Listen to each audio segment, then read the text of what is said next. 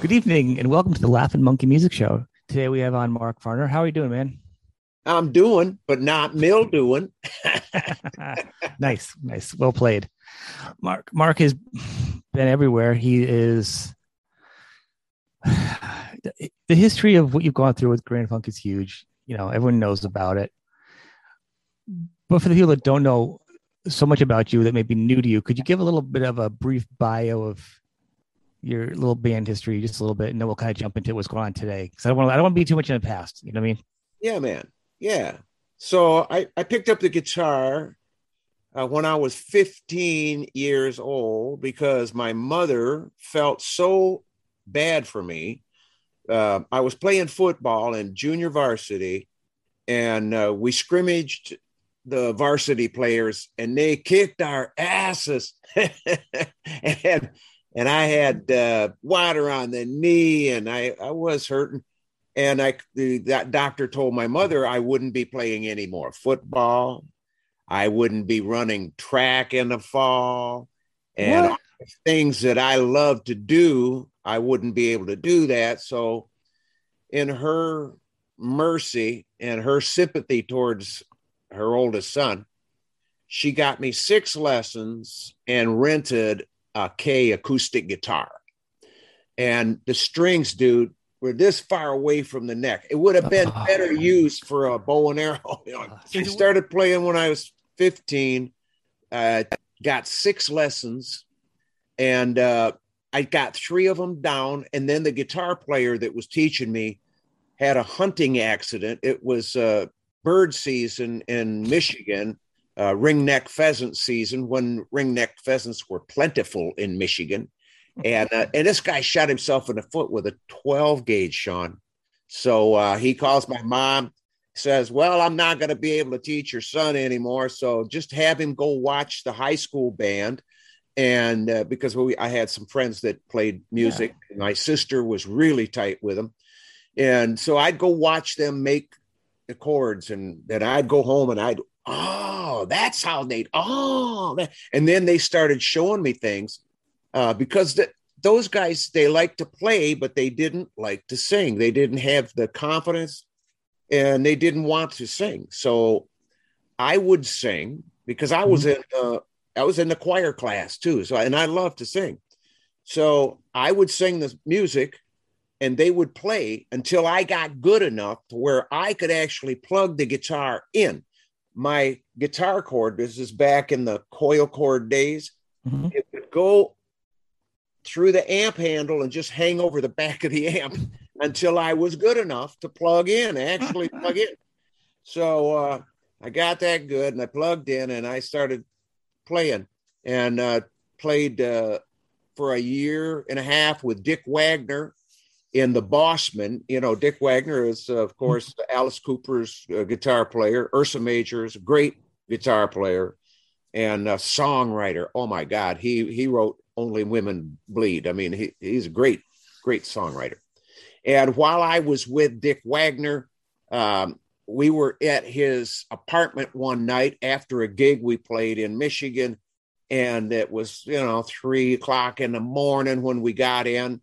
His mm-hmm. wife and kids are in the other room sleeping, and we got our electrics out, and we're playing, not amplified, you know, not plugged in, just sitting, you know how to, we just sit there and we were playing, not yeah. bothering the neighbors at all. So I just come out and I said, okay, how the hell do you do this? He said, what are you talking about? I said, how do you write all these songs, dude? He says, well, it's inside of me. And they just come out. He says, you can write songs. I said, I can. It's like he gave me permission. I can. He says, yeah, man, you got songs inside of you. Are you kidding me? He says, you got the soul to sing it. He says, it's, I know it's inside of you.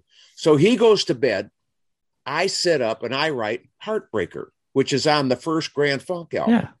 And it, it's on this. That was your first song? That was my first song. And really, uh, that's that's quite a way to hit it out of the park. I mean, you should your first song should have been a guitar player teacher that got shot in the foot and couldn't teach you because his foot was shot. That should have been your first song. Right. Heartbreaker is a good a good uh, second there. Yeah. That's amazing. You. That's and amazing. It's uh it's on the D V D uh, from Chile with Love. And by the way, three dollars from each D V D that is sold goes to Veteran Support Foundation. And Veteran Support Foundation is a great organization. It is brothers and sisters, veterans who are serving veterans, helping veterans that are returning home. And mm-hmm. these guys don't take a penny, Sean. They do it from the love in their heart.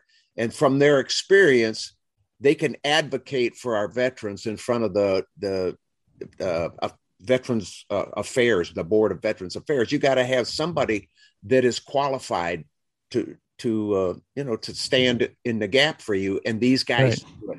So I'm proud to give three dollars from every fourteen ninety-nine, you know, D V D. No, that's awesome. Actually, so people know what we're talking about. Let's step back for one minute. We'll go back in your history. So you have a new D V D out. Yes. Right. From Chile. And, and from uh, Chile. And that's what we're talking about. We're going to be promoting it, but we're also going to, we're going to meander a little bit tonight. Yeah. But that's what you're talking about. This new awesome D V D. And that's where the money's going to come from off of that. So yeah, please, it's, it's a great cause. It really is. Yeah. Thank you, Sean. So, uh, you know, I was playing in Dick Wagner's band, and then Terry Knight and the Pack was going, and uh, they lost their bass player. He got drafted. This is during the Vietnam era. And so they said, can you play bass? I said, I could play guitar. I don't see why I couldn't play bass. You know, I'd never tried it before. So I went and I bought a Burns bass. Are yep. you familiar with the Burns? I have a little bit, yes. It's an English thing. But man, that Burns was killer. And I I went and played bass with uh, Terry and the Pack for a while. And then Terry was not a good singer. And Brewer and I, the drummer, Don Brewer and myself, said, we need to fire him because we can both sing better than he can. And and that would, you know, put the put the ball in the in our hands, and we could we could run this play. And we did. And uh, that's how we I got into the music business. And and when we uh, in nineteen sixty-nine, uh, it was the Fabulous Pack at that point, because when Terry Knight left, we we called it the uh, just the Pack, and then we called it the Fabulous Pack, and we did some stuff for for Pontiac Motor Division, uh, the Wide Dragon, which Dick Wagner wrote, and uh, and then. Uh, we were out on the East Coast in Boston area. We actually stayed on uh, Cape Cod, which was, uh, uh, you know, just across the bridge and down the road. There was uh, this little town called East Sandwich. And here was the these guys. From I go there once a year. Yeah. If we're on vacation, we go to there. So awesome. Awesome. So these here, here we are, these guys from Michigan who never seen the ocean yet. Right. So, man, dude, we had every starfish. We had all this stuff we we're going to take home, and we're staying in summer cottages. We had two yeah. summer cottages right there on the beach, and it was a beautiful thing until the snowstorm hit. And, oh, my God, it was the worst storm in the history of the world. And the basement things, the crawl space underneath these uh, cottages flooded. So all of our things that we were going to take back to Michigan were frozen in this water in the crawl space, along with the pipes. Uh, so you couldn't flush the shitter. You couldn't turn water on and get anything out of the tap. It was frozen. We were, we were melting down snow for the last week that we were there. For the last like eight days, we go get a pan of snow. Thank God we had natural gas at the kitchen stove, and we had a little gas space heater, you know, Cape Cod. Th- these are not meant to stay all winter in. They, they just no, it's not. That's why the, the the part of the story is how wh- who, how were you there at that time of year to begin with? This is what early, not even seventies, right? Late sixties. So it's it was yeah. way less developed. Yeah, sixty-nine, dude. This is nineteen sixty-nine. After so, August, everyone's got to pack up and leave unless you're like in the middle and you have a house. yeah, yeah, man. Well, we felt like we wanted to leave, but there was no getting off the Cape. And so the guy at the grocery store fronted us some oatmeal. We didn't have sugar. We didn't have butter. We didn't have milk. We had nothing but oatmeal. And we, every day we'd ration it out. We'd melt down the snow, cook a little more oatmeal, and think, man, when is somebody going to come and save our asses? Well, this two of the guys in the in the band were married. The keyboard player, Craig Frost, and Kenny Rich, a guitar player from Canada that was playing with us at the time.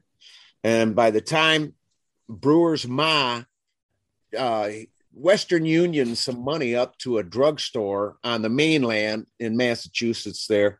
And oh. we we hitchhiked up to this drugstore, got the money, and rented a van, put all our equipment in there, and drove back to Michigan. And we go to Delta Promotions, who is the outfit that sent us out there. And they told us, you're going to be doing promotional gigs. And then if you do real good, then we can go back and make some serious money in this market.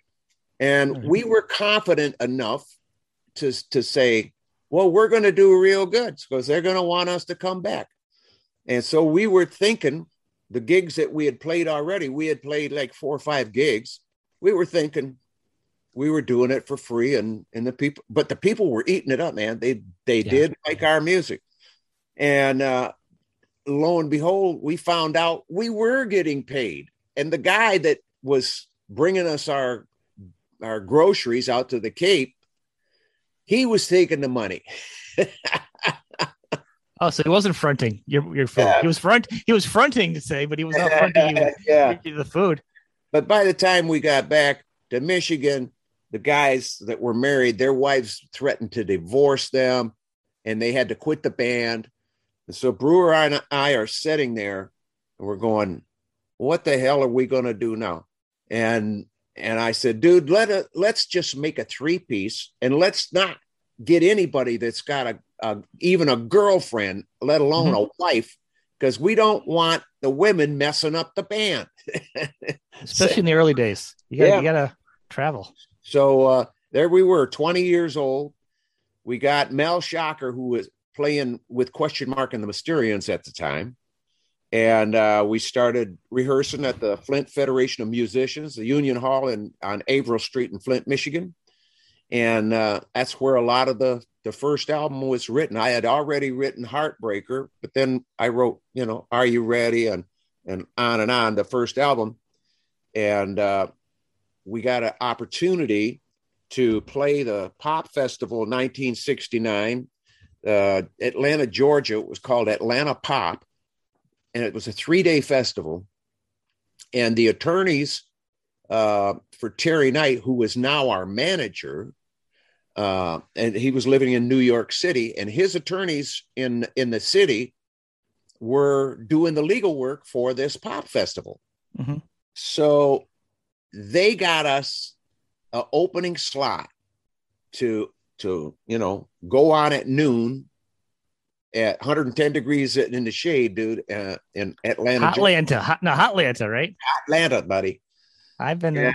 And, and they and they took a reduced fee on, on doing the legal work and, and got their band, us, that opening slot. And that was really what kicked it off, because when we got on stage, the fans didn't want us to go off stage. They wouldn't let us leave the stage. They just kept calling us back over and over. It's like, oh my God, they like us. They like us. And then we're talking one hundred eighty-five thousand people, dude. I mean, uh, you know, I'd never seen this many people before. This seems like it's going really fast since you, the trio to write yeah. some songs. Yeah. What was the time, was, what was the time window from writing the songs to being on that stage? I mean, of the band, how fast was that? What was the what? What was the time limit from when you started writing as a trio to being on a stage? That was pretty fast. Oh, it was. It was, uh, you know, talking about less than six weeks. That's amazing. Yeah. That would never happen nowadays. That was a good time. Well, the, this friend of ours in Michigan yeah. loaned us his van, and we rented a U-Haul trailer, and we put all our gear in there, our West amps. And we're going down I seventy-five. And this is before seventy-five was finished all the way through. And we had to get off and take some side roads. So we're off taking these side roads.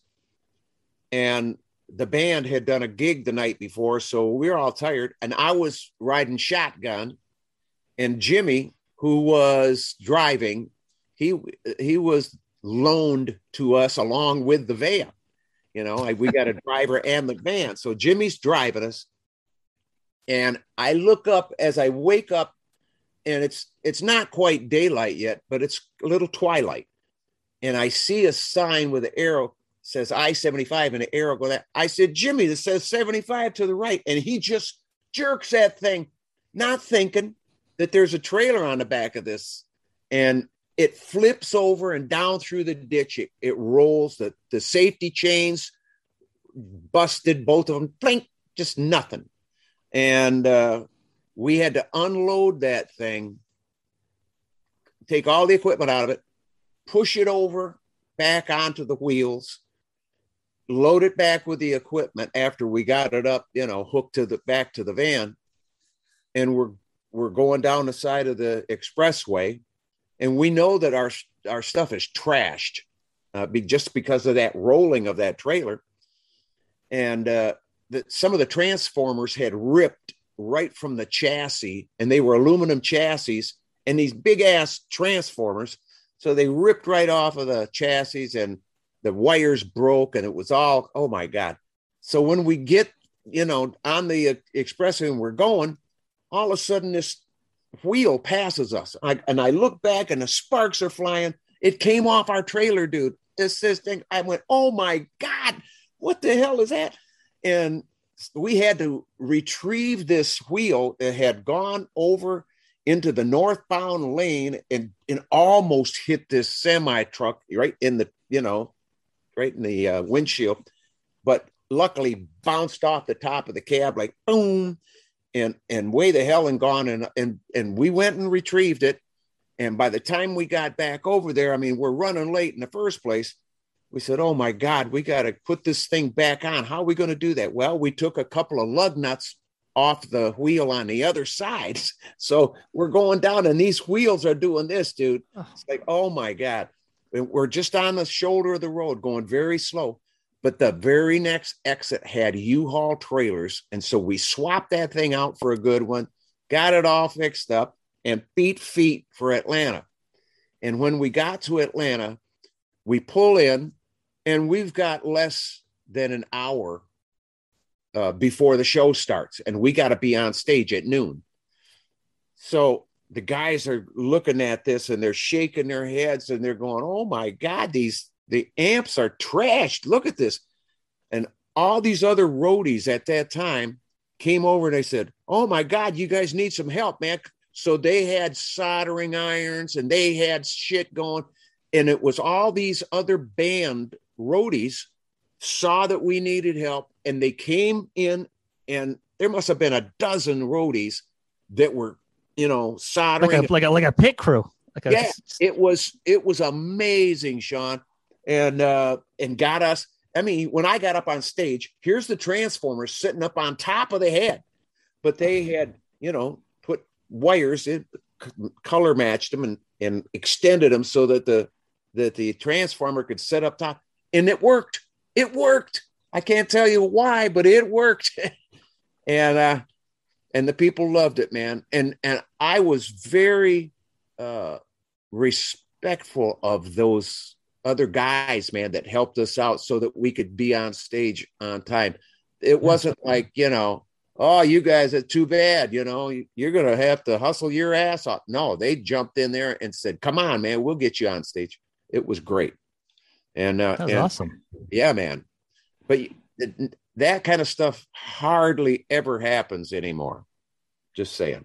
No, it's crazy. That, you know, it really feels like it just, we, you guys must have been laughing at one point, right? You guys caught the comedy of when the tire goes by. It's like, you know, like a National Lampoon's yeah, comedy man. skit or something, right? You guys, there's so much tragedy. You had to laugh at some point.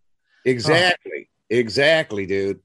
But we opened at twelve noon, we were on that stage. We did our set. Right at noon, hot sun noon. Oh, yeah, buddy. Oh. But the next day, we went, we went on at seven p.m. Ooh. So they moved us up, you know. it, it wasn't nearly as hot at seven yeah. as it was at noon. And then the last night, we went on at eleven o'clock under the lights, and we had the whole, the full blown, you know, spotlights and everything. And that was the first time I'd ever been on a stage that had spotlights, dude. And they had the, you know, the Super Troopers. Yeah. Yeah. And so uh, I, I really loved that shit. So, um, you know, we got off to a good start, and, and that one hundred eighty-five thousand people were not all from Atlanta. They were from all over the country, as you well know, you know, uh, that back then the pop festivals drew people, you know, from every state and from Canada and from other countries would come to the pop festivals. We played Texas International in Louisville, Texas. And, uh, and we played, uh, what was the other one up there in Montreal? Uh, Strawberry Fields. We played uh, the festival uh, with, uh, no, what was that? Joe Cocker and uh, Mad Dogs and Englishmen. You remember that? Mm-hmm. Uh, you know, I do. Yeah, well, this was... I have the record. Yeah. Well, this was uh, a festival that was played out in Michigan.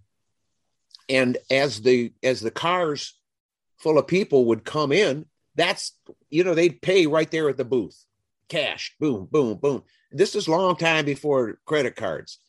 Uh, so everything was cash. And we are up there playing our hearts out. We get off stage and find out the guy, the promoter says, somebody pulled in with guns and, and stole the money from. Yeah, it was a setup. It was bullshit. and and nobody got paid, including Joe Cocker and the Mad Dog and the Englishman. Nobody uh, that was playing that night got paid, and that so we kind of got introduced to. That's uh, your second time of being ripped off for playing, right? So far, yeah. I'm keeping tally here. I need, I need like a chalkboard or a big whiteboard here to keep up with this. That's I feel, right. I feel, I feel there's a pattern forming here. Yeah, yeah, but. Uh, You know, that that's some of the history.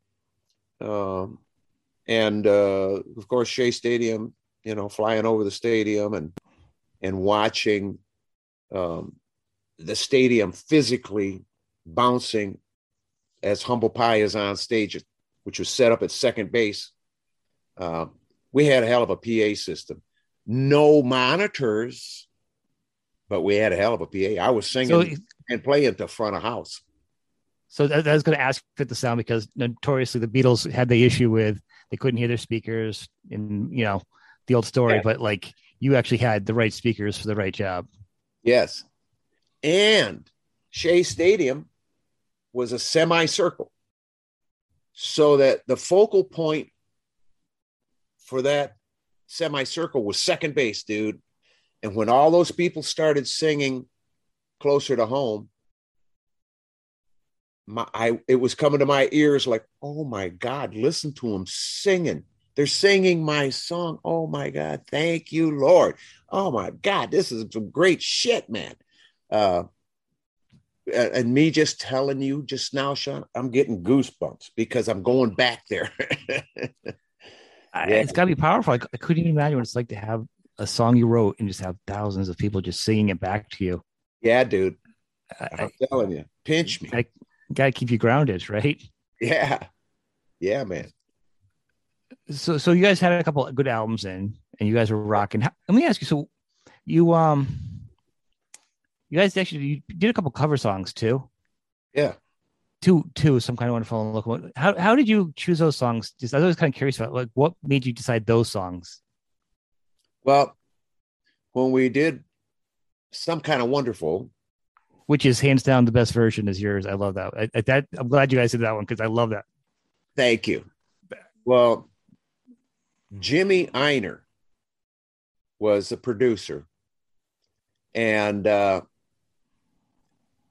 we had we had did like some gigs just prior to this session in New York City at the record plant, and the uh, the, the manager at the time, Andy Cavalieri, God rest his soul. He said, what the hell is that song that you guys keep singing in the back of the limo on the way to the gigs. It was a, you know, because we used to warm up with it, some kind mm-hmm. of. And I said, it, what is it? I said, you never heard that before? That's a Soul Brother Six, man. That's, that's uh, Some Kind of Wonderful. You know, John Ellison wrote that song. He said, well, you guys need to record it. He says, I think that would be a big hit. So when we went in with uh, Jimmy Einer, he loved it. And that, and of course we did uh, Bad Time to Be in Love was on that same album. And we had great airplay. Uh, you know, Some Kind of Wonderful went to number one. Bad Time, I got an award, a B M I award in nineteen seventy-five for that song being played more than any other song that year. Wow. And it was thanks to all the fans who were calling the D Js, because this is back when you could do that. The, you know, the deregulation happened in nineteen ninety-six, but prior to the deregulation, you could own seven A M, seven F M, seven television stations, and it kept it in the hands of American families, patriotic families, moms and dads, grandmas and grandpas, people with moral conscience over what our children saw and heard. And uh, and when people called in and and kept requesting Bad Time to Be in Love, they had to play it, man. They had to play it. So even though my song didn't go to number one, it got played more than the one that did. Well, that's the power of fans and not the power of payola and the suitcases of cocaine, you know? Yes, that is definitely the point, brother. And as that far- is how decisions were made in radio stations, you know? Who had yeah. the bigger suitcase of of uh, drugs or money, or who made a better yeah. deal for the, for the for the time and the, you know, the airing. Yep. Yeah. And as far as Locomotion, Todd Rundgren was uh, producing our album, and he was in Michigan at the Swamp, uh, the studio that was across the street from my farm that we lovingly called the Swamp. We had to dig a pond in order to get a perk test there so we could put the studio in. And it was back in the woods. It was way at the back of the property, eighty acres over there. And I had gone home to the farmhouse to eat lunch, and I'm coming back down to the studio, and the the driveway, of course, is the dirt road and a dirt driveway. There's no paved anything. And I'm just loving it because it's a beautiful, sunshiny summer day. And I could hear the guys in the parking lot. I couldn't see them yet, but I could hear them talking. They were out having a smoke and what have you. And I come walking down this driveway to the studio. Everybody's doing a brand new dance now. And they, they start singing the backgrounds. Come on, baby. And, and Rundgren comes walking out just as I walk around the corner uh, of these trees. And, and I go across this little bridge we had there. He comes walking out of the end of the studio because, you know, the, the studio door was wide open. Such a great day. And he goes, what the hell is that? I said, what do you mean? What is that? He said, that song, man, what is that? I said, that's a Little Eva, man. That's the Locomotion. He says, well, get your ass in here because we're going to do the Locomotion right now, man. This is it. This is hot. So we go in, and this is the days of two-inch magnetic tape, you know, twenty-four tracks, right? Yep. So he would hit the red button, the record button, and come out into the studio, and he's clanging the ashtrays together and singing all the real high falsetto parts. And then when I took my guitar lead, he walks over to the Echoplex. He grabs that tape head and he takes it from one end to the other. And it sounded like the guitar was eating itself. Just, oh my God. And he was grinning ear to ear. And that song was a big hit because we were having fun with it. I'm telling you, we had so much fun recording that song in the studio. It couldn't help but be a hit. Infectious? And, yeah, man. And and thank God for that. Well, it's because the, the reason why I ask is because you guys had so many strong songs. Sometimes bands do, they have to do them. They want need a, a good filler, a good, you know what I mean? Because the songs, they don't have that many good songs.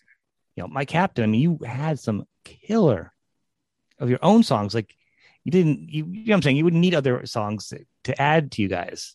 Thank you. I appreciate that. Well, you know, no. Carole King actually wrote uh, Locomotion, and Little Eva was Carole King's housekeeper. And Carole King is sitting at the piano writing Locomotion, and she's singing it, of course. And then she hears Little Eva singing it a little while later in the kitchen. And she walks in there and goes, "Oh my God, I love your voice. You need to record this song."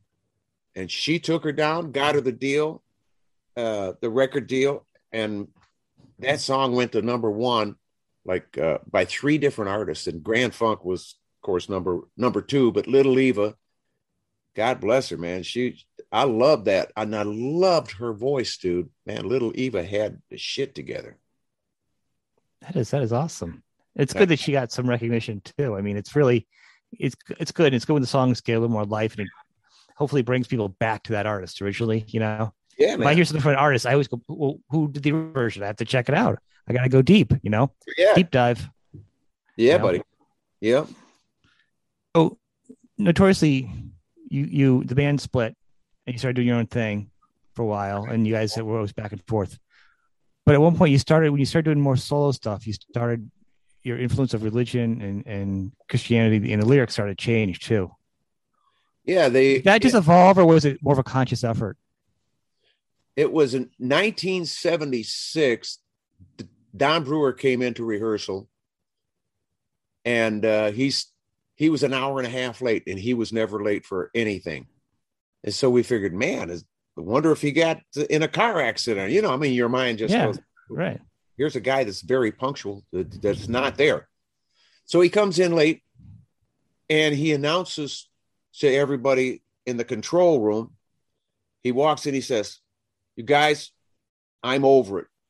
I got to find something more stable to do with my life." He says, "I quit." I said, "What?" He says, "I'm over it." And he walks out. He out quit. Of the blue? Yeah, it's just out of the blue. So, and people thought that I broke the band up, but I didn't break the band up. Brewer broke the band up. It was him that said he wanted to do something more stable with his life. So I went and I started forming my solo band right then. And of course, cut a couple of records uh, for Atlantic. Uh, nineteen seventy-seven, nineteen seventy-eight, No Frills in seventy-eight, and just Mark Farner on a White Horse in seventy-seven. That's the one that Dick Wagner produced. And uh, and at the time, the guy who signed me was the vice president of Atlantic, and he got shit canned. So I was there with no friends and no promotion, but I still played out. And uh You know, and it wasn't until nineteen eighty-one, I think it was, when Mel Schacher says to me, "Farner, man, we need to put the band back together." I said, "Well, see if Brewer wants to." He was the one that called it quits. You know, he was the one that broke the band up. There was never a thought to play without him? Well, I, never a... I was doing my own solo thing. Uh, right. But I, I did. I never said I was Grand Funk. I always said Mark Farner of Grand Funk. I, I would I wouldn't lie to people, man. Uh, while you are the guitar and you are the voice of it. You write the songs. Yeah, I wrote well, some bands. You, yeah, so, you know, right. in, the music. In some bands you can do that. You can be like, well, each person makes up a good part of the band. I'm not yeah. taking away from the other members, the drum sound, the bass sound, but we're doing like the position of a couple people in the band, you know. Yeah. So anyways, uh, we got we got back together because Brewer agreed to do it. And then in nineteen eighty-two, I was in Hong Kong when I got the message that our manager had died. Andy Cavalieri, God rest his soul. And so I canceled my trip to Australia because we were I was out doing some promotions with P V Electronics, you know, mm-hmm. P V Corporation that was doing clinics all over the world. And um, I had to cancel my trip to Australia, like I said, and, and I returned back to the U S in time to go to the funeral and and pay my respects to the family. And uh, and that we tried to get um, all of the paperwork and and the things that were in our manager's office, mm-hmm. but the executor of the estate would not give us anything, and the band broke up. Long story short, the band broke up, and then we didn't uh, we didn't play again until nineteen ninety-six. Uh, was the year after uh, my Ringo Starr and the All Star Band uh, experience, which is awesome. And and uh, we played for ninety-six and ninety-seven, and those guys said, "Well, we we don't want you playing any solo shows, because it'll be competition for the Grand Funk shows." I said, okay, for a period of two years, I can, I'll do that. But dude, I got, you know, solo shows. I can, I can go, I could be out when, when we're not playing, I could be playing, right. uh, doing shows, I, you know, be playing, making more money. So uh, anyway, make a long story short, it was in nineteen ninety-eight. It was in the third year, it was because the first year we only had done like fourteen shows out there, but then David Fishoff, who does Rock and Roll Fantasy Camp, he also had done uh, Ringo Starr's All-Star Band uh, tours. He was a promoter for that. Uh, he told me, he says, you know, we need to do something for Bosnia because they really need some help, and we need to we need to help that country. They, they're, you know, the children's hospital over there needs some help. Why don't we do a series of shows? He says, and I'll manage you guys. And and it was great because we did uh, the Bosnia album. We played in Detroit, and we had uh, Peter Frampton as a special guest in Detroit and Ted Nugent. And then we played New York City, and we had uh, Leslie West in New York City. And then we played L A. We had Slash and Billy Preston for special guests. And we did uh, the Bosnia uh, album, and we put a, a wing on a hospital in Sarajevo. So it was a it was a good effort, and uh, and then one night, the the drummer comes to my room and he says, "Farner, we all need to take our individual ownership of the trademark and sign it into the corporation where it'll have this protective umbrella." I didn't finish high school, Sean, and he had gone to law school. And I thought, hey, he's looking out for the best interests of the band. Hey, you know, I'll do that. I said, and this was after a party. We had uh, after show party, had a few drinks, and uh, I wasn't looking out. No, it was a trusting a friend. This was before Behind the Music came out and everyone heard all the bad stories. Yeah.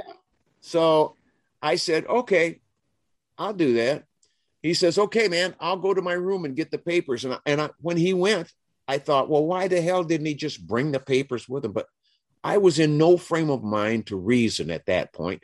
When he brought them back, I signed the papers. And that gave Don and Mel the authority, because it's two out of three in a corporation, to throw me out as Uh, an officer of the corporation, and they went out with the, the three other guys and call it Grand Funk Railroad, which is a crying shame that they couldn't say Grand Funk Revisited or something to give the fans a heads up that it's not the genuine article, that it's not the real Grand Funk, because the guy that who who wrote and sang ninety-two percent of the music is is not with this band.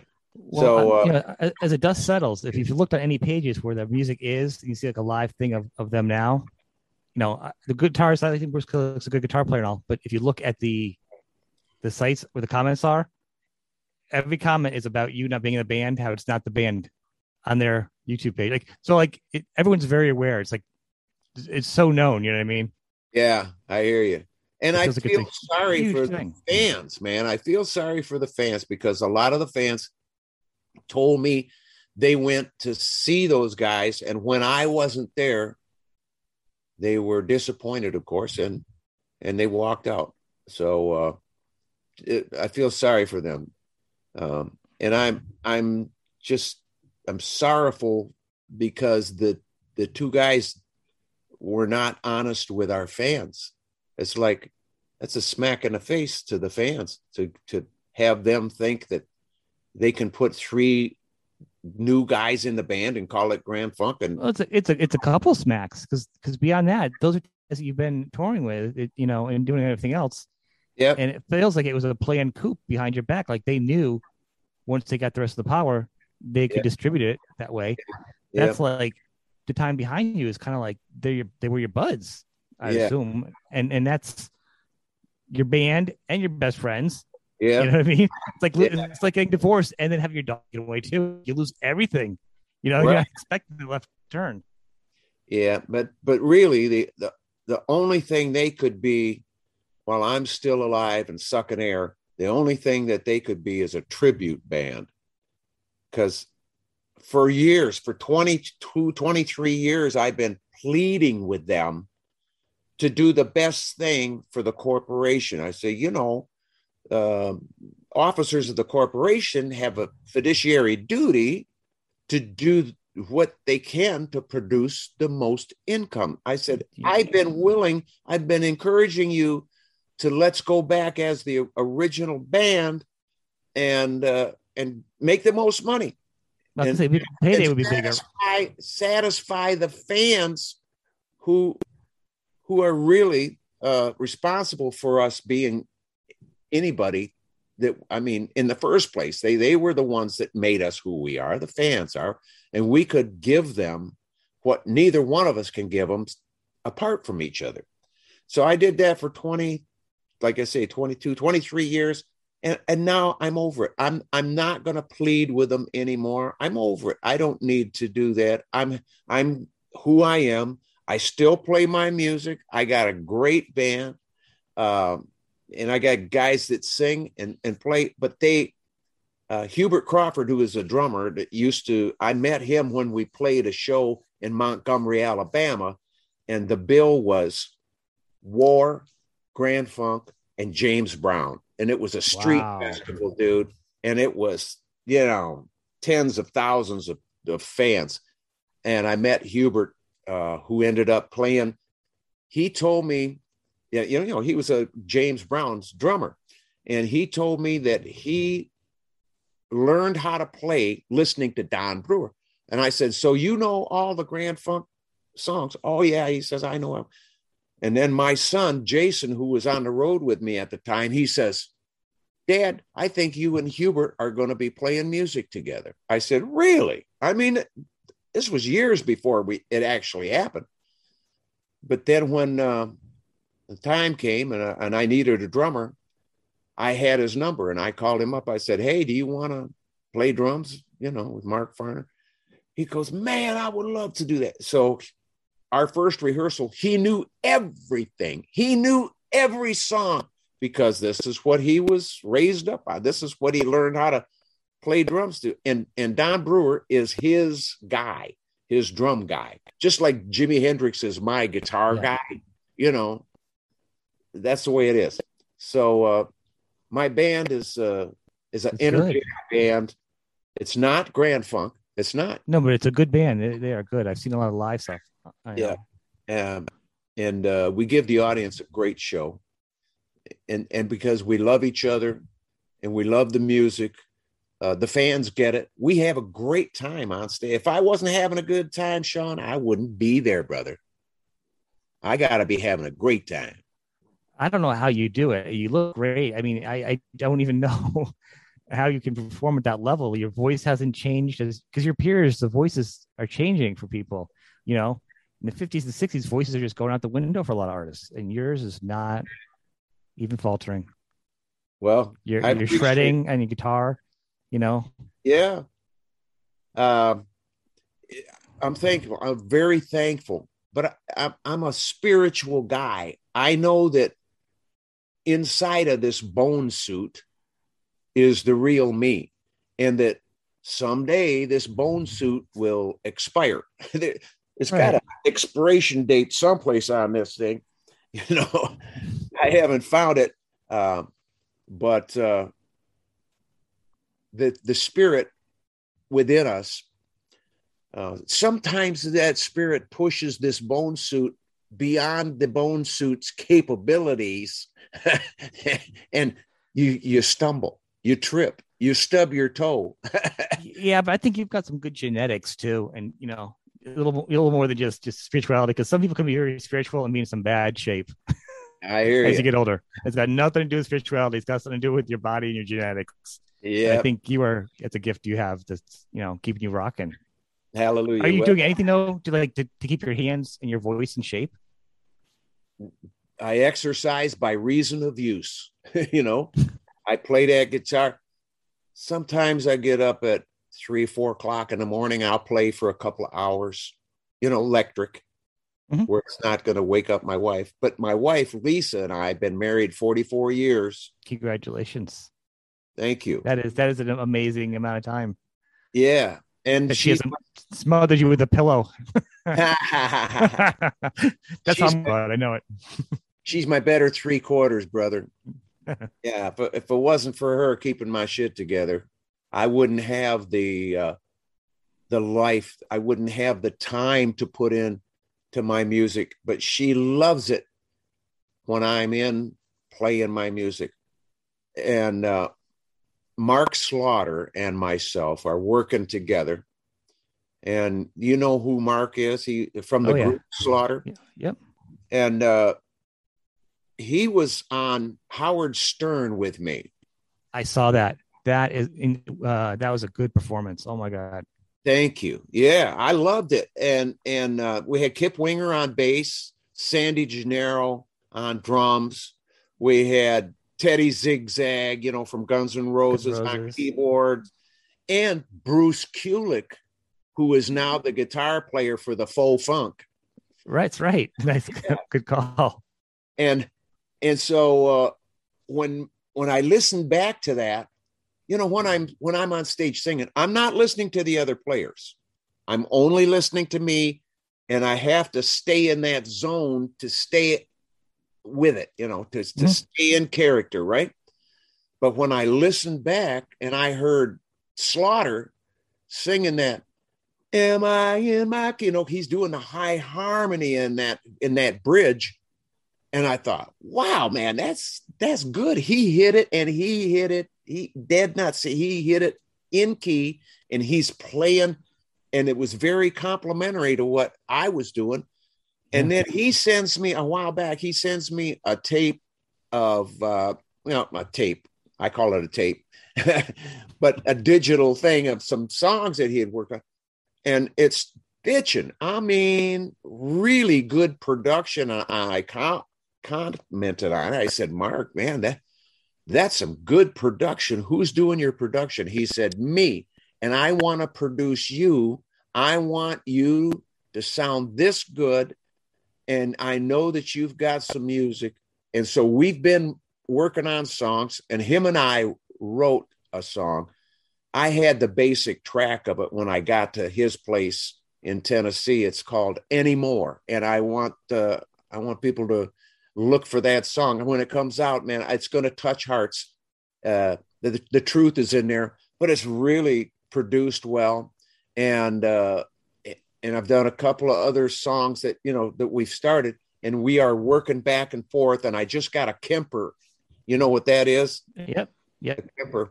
Uh, so that I can do parts from my house in Michigan, and, and he can lay it in the, in the grooves, in the tracks in Tennessee. Uh, but he is producing my stuff, and I'm going to go back down there and do some vocals and do some stuff. You know, uh, when we're together, it's magic. It really is magic, because he's part Native American, you know, the same as, as me. My wife is part Native American, and we got, we have something in the blood here that people need to feel. And uh, I'm looking forward to finishing doing some stuff that and getting it out there where people can feel the goodness of this music. And the intention is love from our heart, brother. Both that, of us are there. He's always been a grounded person. Anyhow, you never heard any rock star stories. I know he's underrated as a guitar player, like as a producer, you know, yeah. And he's got a, a million voices. That's his gift. Yeah. His yeah. voices you do. So this is excellent to hear you guys working together. And, you know, that is going to be fantastic. So is it going to be like an album or like just like the digital singles like people are doing nowadays? How are you well, going to release it? We're going to do an album. Uh, oh, or an album? E P or album. It's going to be more than, you know, just one song for sure. We've good, good. got three or four of them started. And uh, I've sent another five of them down to them. Uh, so we'll we'll definitely do it. Oh, do an album. Yeah, I appreciate that. And you know what that brother did? He gave me a guitar that Forrest Lee Junior made, and it's called, I named her Miss U S A because it's it looks kind of like a telly body shape, you know, the style yep. of a telly. And it's got the single single coil, but it's got a, a pull push on the on the tone control for a boost. It's got a little boost in the in the circuit, and then uh, you know, it's got the humbucker on the neck. Uh, but it's painted metal flake uh, star blue, red, white, and blue with the stars, and and it's then the neck, dude. Oh my God, it's the slickest neck I've ever touched. And this guy, I'm telling you, uh, he can make guitars. Holy crap. Forrest Lee Junior Uh, I'd never heard of him. And the thing weighs like five pounds, uh, five point three eight three. That's, that's all it weighs. I'll have to, I'll have to Google that. So before we wrap up, I do want to ask a couple of gear questions for you. So, cause you're yeah. talking about the, now, now with that guitar, cause your other guitar, you generally don't, your volume, you kind of don't really do a volume. So this one having the boost on, it's kind of interesting, a little different for you. Yeah. Right? Yeah, man. Where's your I, main guitar right now? The same one you've been using, or? My main guitar right now is a Parker Fly. I've been using it ever since uh, ninety-six. And that, Parker Flies are great. If you get one that was made in Cambridge, Mass., the ones that were produced after it moved out of Kenny Parker's hands, they don't have the craftsmanship. They don't have the fit and finish that those first ten years when it was Cambridge, Mass. There was. Did you keep it stock? Is it a stock guitar? Is the guitar totally stock? Oh, totally. Totally, man. Didn't change it. But I had Kenny uh, make a hardtail. And Larry Fishman and, and Kenny, uh, they they love me. So they said, man, we'll make you what you want. And so I've got two nice hardtails that are both right around five pounds. And both of them have a, a different voice. Of course, no two guitars are ever going to sound exactly the same, you know. But I'm a tone maniac. I love the tones, you know. I gotta have the fullness of the tones. I can't have screeching or any of that. I gotta have uh if it's an overdrive, I want that tone in back of it, man, and I want that wood coming through. What do you what are you using for strings? How uh what's the gauges on that? Diodarios E X L one forties. It's uh like a fifty-two on uh on a top and a ten, or, you know, is Diodario. All right. Yeah. I got some stuff. Yeah, man. That's, that's a great company. They are. They're awesome. Yeah. I, I love Steve Loebmeyer. He's a, he's the rep, and uh, he's a good dude. He's a patriot, and sure. He takes care of me. He really does. It's a good family-owned company. It's a, they have a good reputation. They're good, yeah. solid people. They have a good mission statement, you know. Yeah, man. And they they care. I mean, you, that that pack of strings is it's got some kind of gas in the envelope that keeps them pristine until you open. It's not exposed to oxygen or the air or anything. And uh, and every pack of E X L one forties that I put on, or Jage, my my guitar tech, uh, you know, and he, and I met him when I was playing with Ringo, and I told my wife Lisa, I said, whatever, if I could get that guy for my guitar tech, whatever it takes, I need to have him, because I've never seen anybody as conscientious, as quick, as knowledgeable, but he's been out with everybody from Frank Sinatra, Michael Jackson, uh, uh, Melissa Etheridge. I mean, he's been out with everybody. Seriously, Joe Walsh. He's been out with the Eagles. He's, I mean, he's been out, and uh, and he's been. Not only has he been my guitar tech and stage manager for all these years, he's my best friend, dude. He's really a good soul on this planet. Awesome. That's, and that's a happy, that's the best part of this whole thing. And this whole story is that you're happy and you're playing and you're, you're enjoying it. And that's what it's all about. I mean, yeah, that's right. Yeah. Amen. And it shows, it shows when you get on stage, man. If you're happy, that audience is going to be happy. It is. It is true, true, true. This has been fantastic. So I want people to go back. Let's say it again. The new D V D. Mark Farner's American Band from Chile with Love. That's right. And three dollars of it goes to the Veterans. Veterans Support Foundation. Right. I'll, yeah. We'll have all the links. We'll have the links for everything of all your stuff and the Veterans right underneath the show when we post this. Thank so you. Everybody can, can check that out too. Okay. That. I appreciate that so much. God bless you, man. Thanks yeah. for helping and, our brothers and sisters. One, well, and one last thing. There's a song, Never and Always. Ah. And this is, we're going to end on this one. This is a beautiful, this is just a hint of you doing a song and then adding Mark Slaughter on top of it. It is such a nice song. And the video and, and the concept is fun. Thank you. Know, you. It's, it's really creative. It's, it's done really well because, you know, nowadays a lot of videos are kind of done. Not, the quality is not always the same. This one is actually shot like it's a movie. Yeah. That, it has a, has a plot. It was done by the same people who shot the video at Teatro Caupolicán in Santiago. And it is Abismo Films. And uh, Carlos, my God, he heard that song and he says, Brother Mark, I'm just going to put something together. And that's what he put together, dude. He says, put it together, right? Yeah, man. He said, I'm just going to throw something together. And then once he had it so far along, he says, I'd like to get you in.